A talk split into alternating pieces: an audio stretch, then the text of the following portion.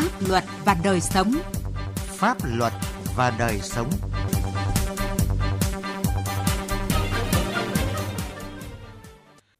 Xin kính chào quý vị và các bạn. Chương trình Pháp luật và đời sống hôm nay có những nội dung sau. An toàn giao thông cho học sinh đến trường, hành vi bạo lực gia đình theo luật phòng chống bạo lực gia đình. Pháp luật đồng hành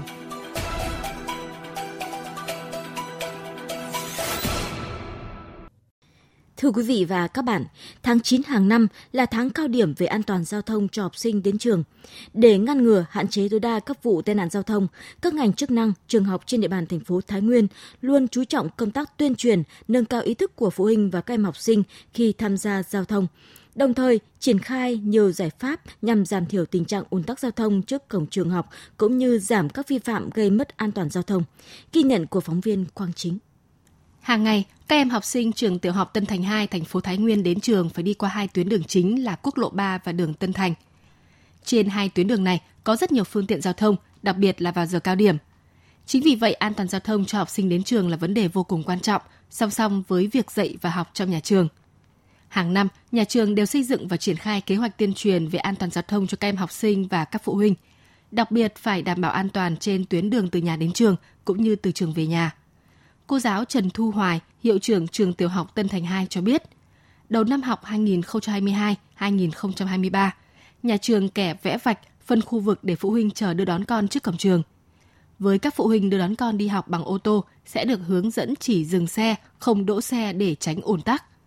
Còn với phụ huynh đưa đón con đi học bằng xe máy, được bố trí khu vực dừng đỗ riêng, xếp xe ngay ngắn thẳng hàng. Đối với các em học sinh thì nhà trường cũng tổ chức tuyên truyền bằng rất nhiều các hình thức khác nhau tuyên truyền ờ, dưới cờ dạy học tích hợp rồi tổ chức các cái tiểu phẩm để cho các em đóng kịch. Mấy năm gần đây thì nhà trường phối hợp với ban an toàn giao thông tỉnh thái nguyên để tổ chức các cái chuyên đề cho các em được học tập thực hành ngay tại trên sân khấu.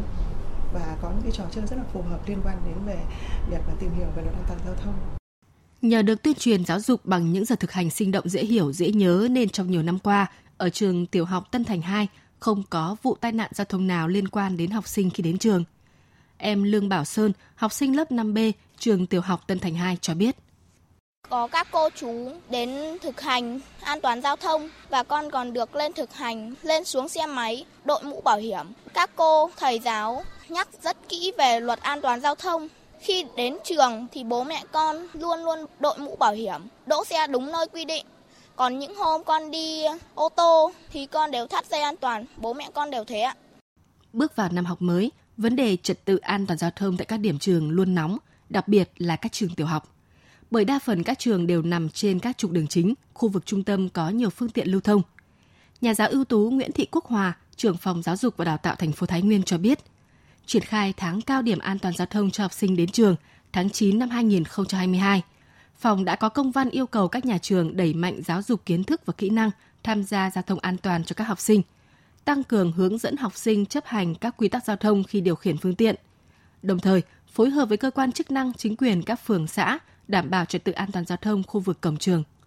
Ngành giáo dục cũng đã làm rất tốt kể cả giáo dục về ý thức giao thông cho trẻ mầm non, những trẻ 5 tuổi chuẩn bị vào lớp 1. Với các à, em học sinh thì cái à, nhận thức ban đầu, những cái nề nếp, những cái kỹ năng, thói quen mà nhà trường đã tạo ra cho các em là cái tiền đề rất là tốt để các em có ý thức tốt khi tham gia giao thông. Nhưng đồng thời chính các em sẽ là những cái tuyên truyền viên để có cái tác động tích cực đến cha mẹ. Cha mẹ có cái trách nhiệm đảm bảo cái việc an toàn cho con em mình khi đến trường. Thành phố Thái Nguyên hiện có hơn 85.000 học sinh tại các cấp học và hàng chục nghìn sinh viên các trường đại học, cao đẳng và trung học chuyên nghiệp trên địa bàn. Để đảm bảo trật tự an toàn giao thông thì vấn đề an toàn giao thông cho học sinh sinh viên luôn được công an thành phố Thái Nguyên quan tâm chú trọng. Thiếu tá Đào Đình Huệ, Phó đội trưởng đội cảnh sát giao thông, Công an thành phố Thái Nguyên cho biết, thực hiện tháng an toàn giao thông năm nay, đơn vị đã tham mưu cho công an thành phố triển khai ba nhiệm vụ trọng tâm. Thứ nhất là tăng cường phối hợp với các nhà trường, chính quyền địa phương tổ chức ờ, tuyên truyền, ký cam kết đảm bảo trật tự an toàn giao thông đối với học sinh và cả phụ huynh học sinh với nhiều hình thức đa dạng phong phú như là kết hợp giữa tuyên truyền miệng với hình thức ờ, sân khấu hóa rồi phát tờ rơi đồng thời nhân rộng và phát huy hiệu quả các cái mô hình cổng trường an toàn tại các trường học thứ hai là chúng tôi cũng ờ, tham mưu cho ủy ban thành phố chỉ đạo các ban ngành đoàn thể trên địa bàn phối hợp triển khai đồng bộ các cái biện pháp đảm bảo trật tự an toàn giao thông trong tháng cao điểm cho học sinh đến trường. Và thứ ba là chúng tôi tăng cường lực lượng, phương tiện phòng chống ùn tắc giao thông ở trên địa bàn, đồng thời là tiến hành tuần tra kiểm soát, phát hiện xử lý nghiêm các hành vi phạm trật tự an toàn giao thông. Trong đó tập trung vào các vi phạm đối tượng là học sinh, sinh viên và thanh thiếu niên. Thực hiện đồng bộ các giải pháp, đến nay tình trạng ùn tắc giao thông cục bộ tại cổng trường học ở thành phố Thái Nguyên đã giảm hẳn. Ý thức của phụ huynh khi tham gia giao thông có sự chuyển biến rõ rệt, không còn tình trạng phụ huynh và học sinh không đội mũ bảo hiểm, đỗ xe không đúng nơi quy định khi đưa đón con tại các cổng trường.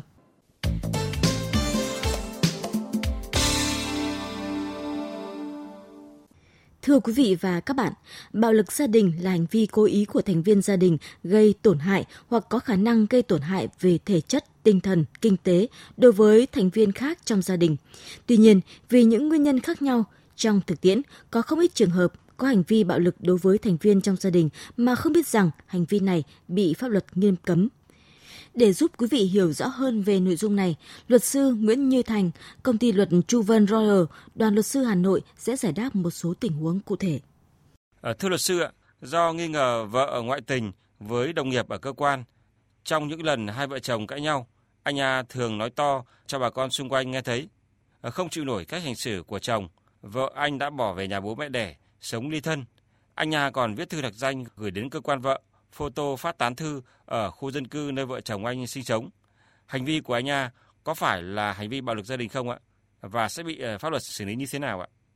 Hành vi nói xấu vợ với những người xung quanh, phát tờ rơi nói xấu bôi nhọ danh dự vợ của anh A là hành vi cố ý xúc phạm danh dự, nhân phẩm, thành viên gia đình, được quy định tại điểm B khoản 1, điều 2 luật phòng chống bạo lực gia đình.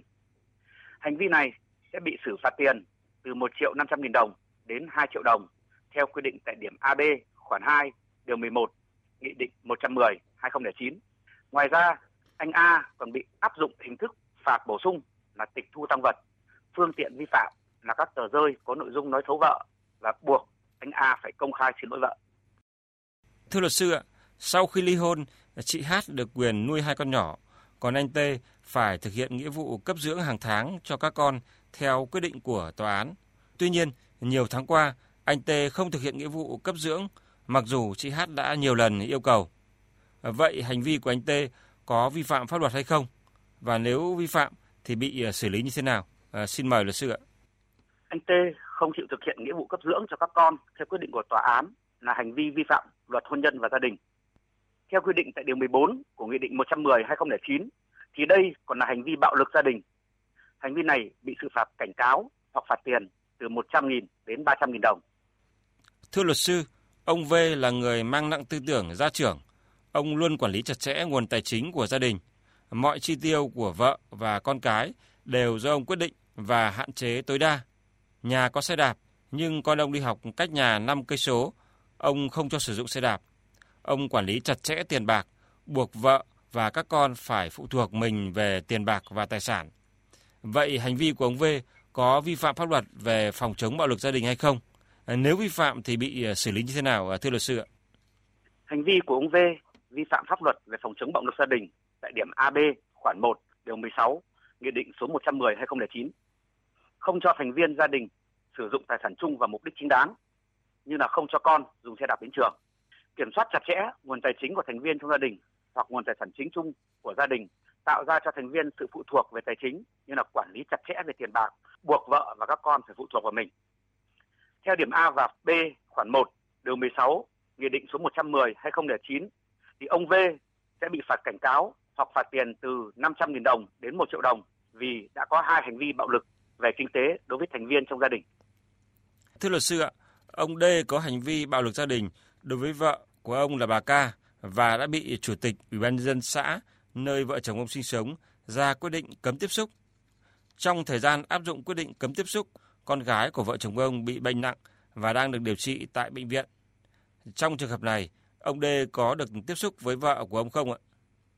Theo khoản 4, điều 20 Luật phòng chống bạo lực gia đình năm 2007 thì trong trường hợp gia đình có việc tang lễ, cưới hỏi hoặc các trường hợp đặc biệt khác mà người có hành vi bạo lực gia đình và nạn nhân bạo lực gia đình phải tiếp xúc với nhau thì người có hành vi bạo lực gia đình phải báo cáo với người đứng đầu cộng đồng dân cư nơi cư trú của nạn nhân bạo lực gia đình.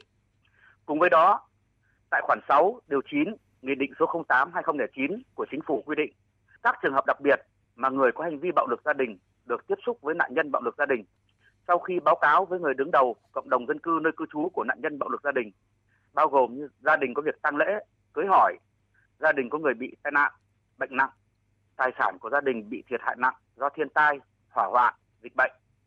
Những trường hợp khác mà phải tiếp xúc theo phong tục tập quán tốt đẹp của địa phương. Như vậy, đối chiếu với các trường hợp nêu trên, do con gái của vợ chồng ông D bị bệnh nặng nên theo quy định ông được tiếp xúc với vợ của ông sau khi báo cáo với người đứng đầu cộng đồng dân cư nơi vợ ông cư trú. Thưa luật sư, hai vợ chồng anh X và chị H sinh được ờ, ba người con. Anh X không cho các con mình đi học và thường bắt buộc hai người con của mình là cháu D 12 tuổi và cháu V 9 tuổi đi làm thuê để có tiền ờ, đưa cho anh mua rượu uống hàng ngày. Ờ, đây có phải là hành vi bạo lực gia đình không ạ?